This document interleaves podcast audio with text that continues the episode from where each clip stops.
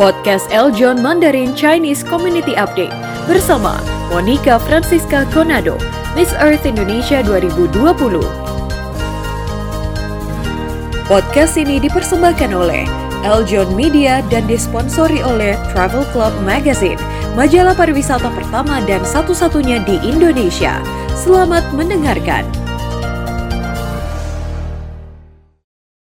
Anda kembali menyaksikan Chinese Community Update, masih bersama saya Monica Konado. Pada segmen yang kedua ini kita akan awali dengan informasi yang datang dari Bali, yang mana vaksinasi kedua yang digelar Perhimpunan Inti Bali dan juga IKBS diharapkan dapat mempercepat upaya pemulihan perekonomian di Bali. Vaksinasi massal kedua yang diselenggarakan Perhimpunan Inti atau Indonesia Tionghoa Bali bersama IKBS, Inti Klub Bali Sehat, diharapkan dapat mempercepat upaya pemulihan pariwisata dan juga perekonomian Bali yang sudah setahun lebih mengalami tekanan berat.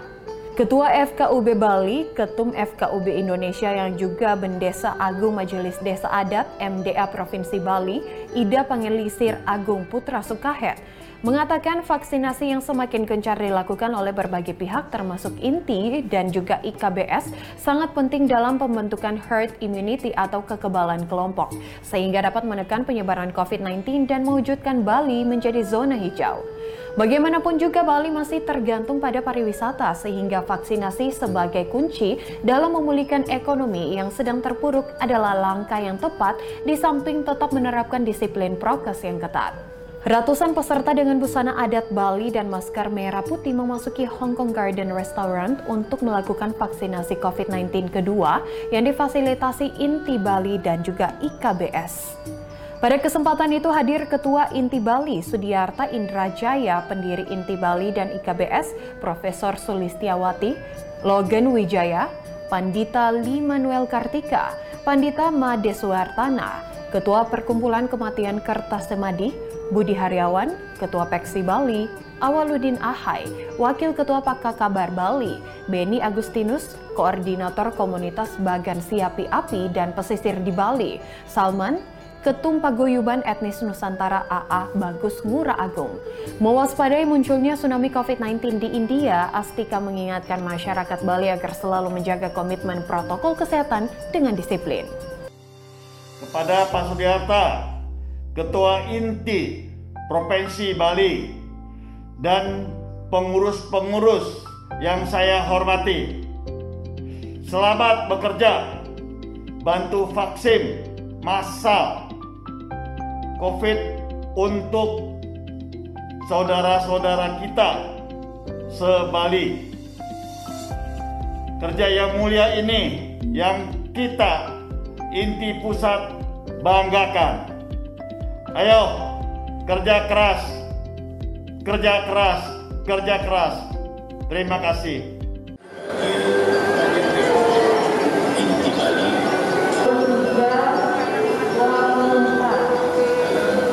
Yang saya hormati Bapak Sudiarto Indrajaya sebagai Ketua Inti Provinsi Bali beserta seluruh jajarannya dan Pak Sudiarto sebagai Ketua Senam AWS 3 IKPS.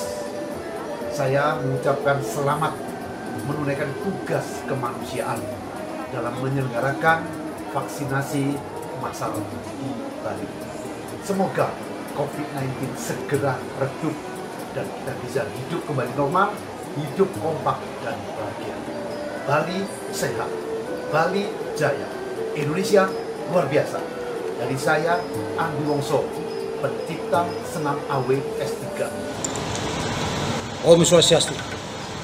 Saya ucapkan selamat kepada Inti Bali dan IKBS AW S3 Bali untuk menjalankan vaksinasi.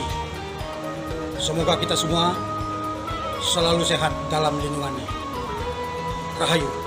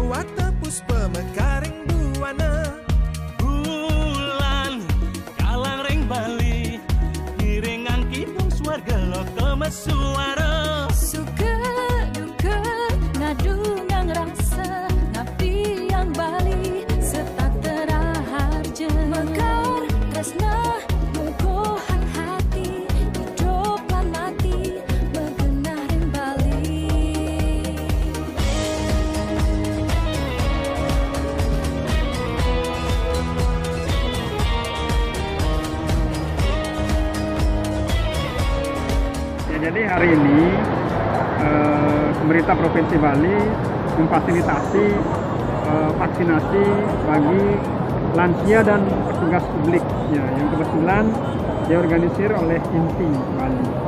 Jadi eh, diundang hari ini adalah para lansia dan petugas publik yang langsung berhadapan dengan masyarakat yang melayani dan memberikan pelayanan pada masyarakat. Jadi intinya sekarang hari ini diundang sekitar 300 sasaran. hidup lan mati mengenah ring Bali bersihkan Bali bagus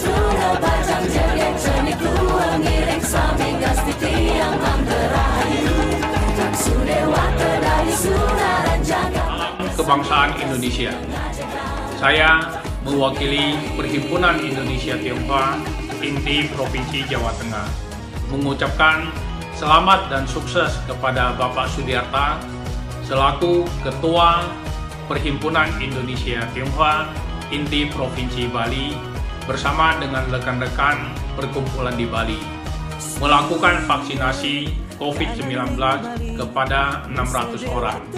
Semoga semua ini berjalan dengan lancar dan sukses adanya. Bali adalah merupakan destinasi wisata populer dunia. Dengan adanya vaksinasi ini akan mempercepat herd immunity. Bali akan segera bangkit dan ekonomi menjadi lebih baik dengan adanya vaksinasi ini. Bali tetap menjadi tujuan wisata dunia. Semoga Bali tambah sukses.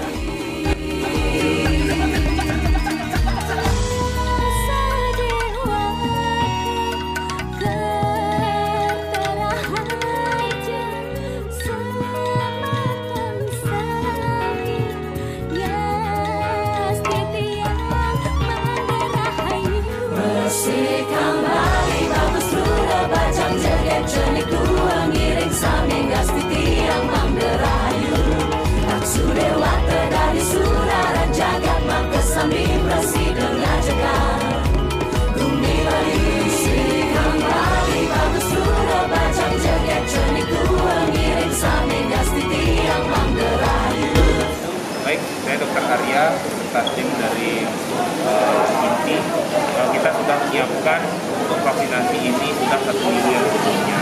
Amin satu kita siapkan dari pertama tempat, jaga jarak, terus dari tim juga dari dinas kesehatan. Selanjutnya di sini kita atur uh, sebagai registrasi pendaftaran meja satu sampai meja empat.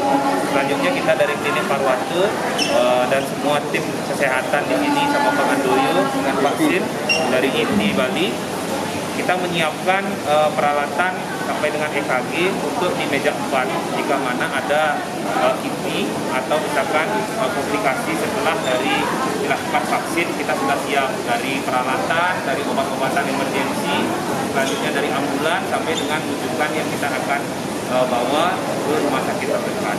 Mungkin itu sekilas dari persiapan yang kita lakukan uh, untuk menyukseskan dalam kegiatan vaksinasi massal.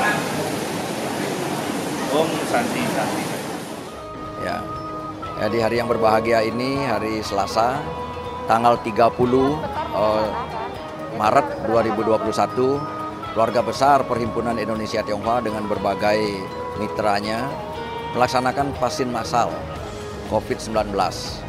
Jadi terima kasih banyak kepada Bapak Gubernur, Bapak Wali Kota, dan khususnya Bapak Kepala Dinas Kesehatan Provinsi Bali yang telah memfasilitasi kami menyediakan vaksin dan segala eh, perangkatnya sehingga vaksinasi massal ini bisa berjalan dengan baik. Ini adalah salah satu bentuk kewajiban sebagai warga negara, di mana negara kita ini sedang membutuhkan, terutama Bali yang sangat terpuruk akibat pandemi COVID ini. Salah satu cara adalah dengan melakukan vaksinasi secepat mungkin. Inilah upaya inti untuk meningkatkan herd immunity di kalangan masyarakat Bali sehingga Bali yang menjadi zona hijau yang dicita-citakan lebih cepat tercapai. Nah, dengan segala daya upaya kami akan berusaha bersama berbagai komponen masyarakat untuk ikut membangkitkan Bali dan Indonesia. Dan karena ini hari Selasa, kami juga mendukung program pemerintah dengan mengajak semua yang ikut vaksin ini menggunakan baju endek. Ya, semoga program-program baik dari pemerintah Provinsi Bali ini berjalan dengan lancar untuk membangun Bali menuju Bali era baru. Yuga Anyar. Om Swastiastu. Perkenalkan Tiang Andoyo Tondo Jaya selaku Ketua Panitia Penyelenggaraan Vaksinasi Massal yang diselenggarakan oleh INTI Provinsi Bali. Kebetulan saya ditunjuk sama Pak Ketua di bidang bagian eh, kesehatan INTI Bali. Ya, karena pada hari ini kami sangat bersyukur INTI Bali bisa berperan serta dalam memeratakan pelayanan vaksinasi massal ya. Seperti kita ketahui bahwa kita sudah dalam pandemi sudah lumayan banyak ya sudah lama. Jadi pada hari ini mungkin bisa meringankan bisa menambah imun daripada anggota inti terutama ya masyarakat Bali. Semoga imunnya segera terbentuk kami ucapkan terima kasih atas dukungan dari tim kesehatan karena saya juga didukung oleh Dr. Arya eh, Ketua Kepala Dinas Provinsi Bali, Pak Gub, semua sudah mendukung acara ini supaya semua masyarakat dapat hidup sehat dan pariwisata Bali segera pulih untuk di masa-masa yang akan datang. Ya saya selaku Ketua Panitia pada penyelenggaraan ini mengucapkan terima kasih kepada seluruh pihak yang telah mendukung acara ini. Uh, mudah-mudahan acara ini bisa berkesinambungan sampai pandemi ini uh, betul-betul bisa tertangani dengan baik. Sekian, terima kasih. Om Santi Santi Santi Santi Om. Sahabat Eljon TV masih banyak ada kalimat-kalimat dan juga kata-kata yang masih sering kita salah gunakan karena kita belum paham dengan artinya. Seperti perbedaan penggunaan kata Cina, China, Tionghoa, dan juga Tiongkok. Sebenarnya seperti apa perbedaannya? Kita saksikan penjelasannya berikut ini. Assalamualaikum warahmatullahi wabarakatuh. Saat ini saya akan membahas mengenai kata yang di Indonesia menjadi sangat problematik dari dulu sampai sekarang, yaitu kata Cina, China, Tionghoa, atau Tiongkok. Dari keempat kata ini biasanya di Indonesia banyak orang yang mengalami kebingungan sebetulnya kata mana yang tepat untuk digunakan dalam sehari-hari ataupun dalam hubungan antar pemerintah. Nah, sebetulnya memang ada sejarahnya dan sejarahnya untuk khusus di Indonesia sangat rumit. Kenapa? Karena sudah melibatkan kondisi sosial, ekonomi, politik yang dari dulu sampai sekarang itu sangat dinamis dan berkembang serta berubah-ubah. Sebetulnya nama yang sangat populer di seluruh dunia kita tahu bahwa namanya yaitu China yang digunakan saat ini oleh banyak negara di dunia karena itu adalah terjemahan resmi dari uh, bahasa Mandarin sendiri yaitu Chenghuo Renmin Gong He Guo. Jadi diterjemahkan dalam bahasa Inggris yaitu People's Republic of China. Nah, kata China inilah yang digunakan oleh banyak negara. Dan kalau memang kita lihat sejarahnya, kata China ini pertama kali dikaitkan dengan dinasti yang dikenal di Tiongkok pertama, yaitu dinasti Qin yang berada sekitar 200 sebelum Masehi. Nah, kemudian dari Qin Dynasty ini kata Cina itu atau China itu diambil. Termasuk misalnya untuk di Timur Tengah atau di negara-negara Arab dulu disebut dengan Asin yang tulisannya adalah Sod, Ya, dan Nun. Asin itu yang digunakan dari dulu hingga sekarang. Jadi bangsa Asini, bangsa Tiongkok, bangsa Cina. Xin, China. Kemudian Marco Polo juga menggunakan kata Chin, kemudian berkembang menjadi China dan hingga populer menjadi saat ini. Nah, di Indonesia sendiri sebetulnya memang sebelum tahun 1900 kata yang populer adalah kata China atau Cina yang saat itu digunakan oleh banyak orang di Indonesia. Namun dalam perkembangannya seiring dengan masuknya Belanda dan Belanda menggunakan menggunakan tanda kutip orang Tiongkok di Indonesia sebagai kalangan kelas tertentu yang akhirnya terjadi perbenturan sosial dan ekonomi serta politik di tataran masyarakat dan lambat laun akhirnya muncul banyak pergesekan di antara masyarakat antara Tiongkok perantauan dengan orang Indonesia yang kita sebut saat itu adalah pribumi. Nah, kemudian dari situlah muncul masalah sosial politik yang rembetannya itu panjang. Kemudian pada tahun 1910, pemerintah Hindia Belanda sendiri saat itu mengeluarkan peraturan mengenai kewarganegaraan di mana untuk warga Tionghoa atau peranakan Tionghoa, keturunan Tionghoa, itu mereka disebut dengan orang Cina, orang China. Jadi saat itu kemudian muncul di kalangan eh, warga Tionghoa di Indonesia agar mereka lebih suka untuk disebut sebagai orang Tionghoa atau Tiongkok, bukan China atau Cina. Hal ini kemudian disambut oleh pemerintah Hindia Belanda dan kemudian pada tahun 1928 pemerintah Hindia Belanda akhirnya menggunakan kembali kata Tionghoa dan Tiongkok untuk menyebutkan orang-orang keturunan atau peranakan Tionghoa. Karena itulah di Indonesia sendiri kata ini sebelum kemerdekaan luas digunakan oleh orang Indonesia pada saat itu yaitu menyebutnya dengan kata-kata Tiongkok dan juga Tionghoa. Bahkan uh, host Cokroaminoto yang merupakan guru dari para pendiri bangsa kita menggunakan kata Tionghoa atau Tiongkok dan juga dalam dokumen-dokumen BPUPKI serta PPKI Panitia Persiapan Kemerdekaan Indonesia kata Tionghoa atau Tiongkok peranakan Tionghoa yang digunakan. Dalam perjalanannya memang terus terjadi dinamika sosial, ekonomi dan politik. Dan akhirnya pada tahun 1965 muncullah masalah G30 SPKI di Indonesia di mana pemberontakan G30 SPKI ini dikait-kaitkan, diduga atau dituduhkan bahwa didukung atau dibantu oleh Partai Komunis di Tiongkok. Terjadi gesekan sosial dan akhirnya orang yang dulu biasa menyebut dengan Tionghoa dan Tiongkok di mana itu merupakan panggilan resmi di Indonesia untuk orang-orang Tiongkok dan Tionghoa saat itu akhirnya malah jadi berubah. Eh, jadi dan itu kemudian keluarlah peraturan surat edaran Presidium Kabinet Ampera yang intinya adalah bahwa penggunaan istilah Tionghoa atau keturunan Tionghoa yang sebelumnya itu digunakan maka diganti kembali menjadi Cina atau China. Ini adalah detail dari isi dari surat edaran Presidium Kabinet Ampera tersebut.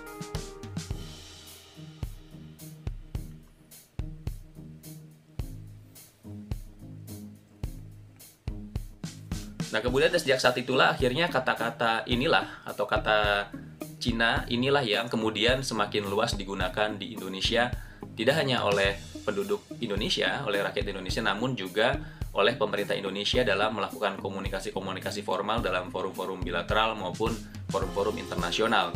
Kemudian kita tahu dalam sejak 1967 hingga 1990 hubungan Indonesia dengan Tiongkok dibukukan, tidak ada hubungan diplomatik dan baru aktif kembali pada tahun 1990 atau jeda 23 tahun sejak pembukaan hubungan diplomatik itu.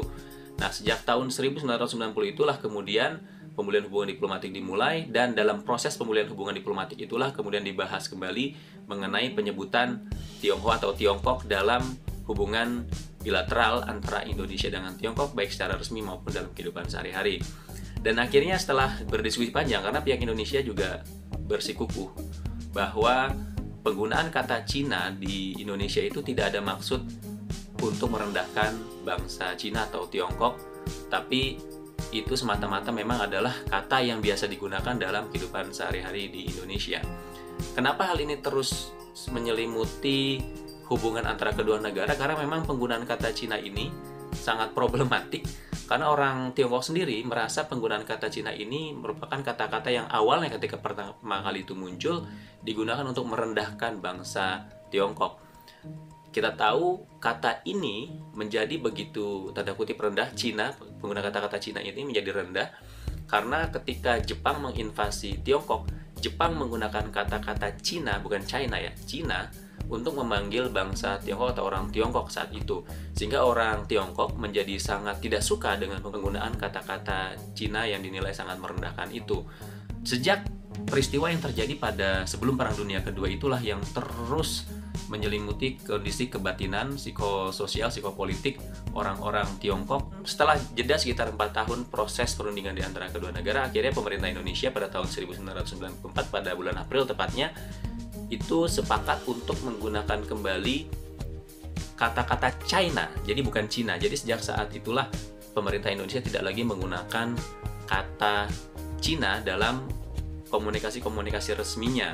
Dalam prosesnya lagi, isu ini terus bergulir di tengah masyarakat juga di uh, para di kalangan para politisi apakah kita perlu menggunakan kata Cina atau China menjadi Tionghoa atau Tiongkok dan Presiden SBY pada bulan Maret 2014 akhirnya mengeluarkan keputusan Presiden nomor 12 tahun 2014 yang pada intinya adalah mencabut surat edaran Presidium Kabinet Ampera nomor SE 06 tahun 1967. Nah, sejak tahun 2014 itulah pemerintah Indonesia secara resmi mengubah semua kata-kata yang berkaitan dengan Tiongkok dari Cina atau China menjadi Tiongkok sebagai kata-kata yang resmi digunakan dalam hubungan pemerintahan. Jadi yang perlu kita cermati di sini adalah sebetulnya keputusan Presiden nomor 12 tahun 2014 itu tidak ditujukan untuk orang pada umumnya, tapi ditujukan dalam hubungan pemerintahan. Tapi tentu saja orang-orang Tiongkok, Tionghoa, pemerintah Tiongkok itu lebih senang jika Indonesia menyebut mereka sebagai Tiongkok atau Tionghoa. Bahkan di Indonesia pun semua perhimpunan, perkumpulan Tiongkok atau Tionghoa itu tidak pernah menggunakan kata Cina sebagai kata yang digunakan dalam penamaan-penamaan yang mereka namakan diri mereka sendiri. Jadi di Indonesia disebutnya misalnya perhimpunan Tiongkok Tionghoa. Jadi bukan perhimpunan Cina atau China. Nah, karena itulah di Indonesia orang-orang yang merasa ingin lebih menghormati, mereka lebih suka memanggil mereka dengan Tionghoa, bukan dengan Cina atau China. Walaupun tentu dalam sehari-hari masih banyak kita dengar orang secara spontan menyebutnya Cina. Nah, ini menjadi problematik karena kadang-kadang ketika seseorang bicaranya Cina, ngomongnya Cina gitu, maksudnya bukan untuk merendahkan atau apa pun, tapi itu semata-mata karena sudah terbiasa dan uh, begitulah cara dia menyebutkan negara Cina atau orang Cina atau keturunan Cina diartikan oleh lawan bicaranya sebagai bentuk untuk merendahkan. Padahal mungkin orang yang bicara itu tidak ada maksud sama sekali itu hanya karena kebiasaan saja. Nih, kenapa orang menjadi bingung? Sebenarnya Cina China Tionghoa atau Tiongkok. Jadi Tionghoa adalah untuk orang atau komunitasnya Tiongkok adalah untuk negaranya. Satu lagi yaitu di Indonesia sendiri pers masih terbelah saat ini, terbelah antara dua antara Tiongkok dan China. Ada sejumlah media misalnya Kompas itu menggunakan Tiongkok, kemudian Kumparan misalnya itu menggunakan China. Tentunya masing-masing media tersebut memiliki alasan kenapa mereka menggunakan kata China ketimbang Tiongkok dan juga kenapa mereka menggunakan Tiongkok ketimbang China. Jadi pada akhirnya semua kembali ke pilihan kita masing-masing dan akhir kata wassalamualaikum warahmatullahi wabarakatuh. Wow, tayangan menarik yang baru saja kita saksikan sekaligus juga mengakhiri Chinese Community Update episode kali ini. Namun jangan khawatir dan jangan bersedih karena Anda masih bisa menyaksikan Chinese Community Update di hari-hari selanjutnya di jam yang sama. Dan juga bagi Anda pemirsa Eljon TV yang memiliki komunitas Chinese atau komunitas Tionghoa dan juga perkumpulan marga Tionghoa yang memiliki aktivitas dan juga kegiatan yang ingin ditayangkan di Eljon TV, jangan ragu-ragu untuk mengirimkan pada email address berikut ini. Akhir kata saya Monica Konado mewakili seluruh kerabat kerja bertugas mengucapkan terima kasih untuk perhatian dan kebersamaan Anda. Tetap saksikan Eljon TV dan juga Chinese Community Update. Sampai jumpa. Sahabat Eljon TV, baru saja Anda menonton program Chinese Community Update dari Eljon TV. Kirimkan kegiatan yang akan dipublikasi. Silakan kirim foto, narasi, atau video ke email mandarin.eljon@gmail.com. Kegiatan dan foto atau video yang lolos seleksi oleh tim redaksi Eljon TV akan kami tayangkan di program Chinese Community Update yang akan datang. Sahabat Eljon, sampai bertemu besok di jam yang sama dalam program Chinese Community Update. Terima kasih telah mendengarkan podcast Eljon Mandarin Chinese Community Update. Persembahan dari Eljon Media dan disponsori oleh Travel Club Magazine, majalah pariwisata pertama dan satu-satunya di Indonesia. Jangan lupa follow podcast Eljon Mandarin di Spotify.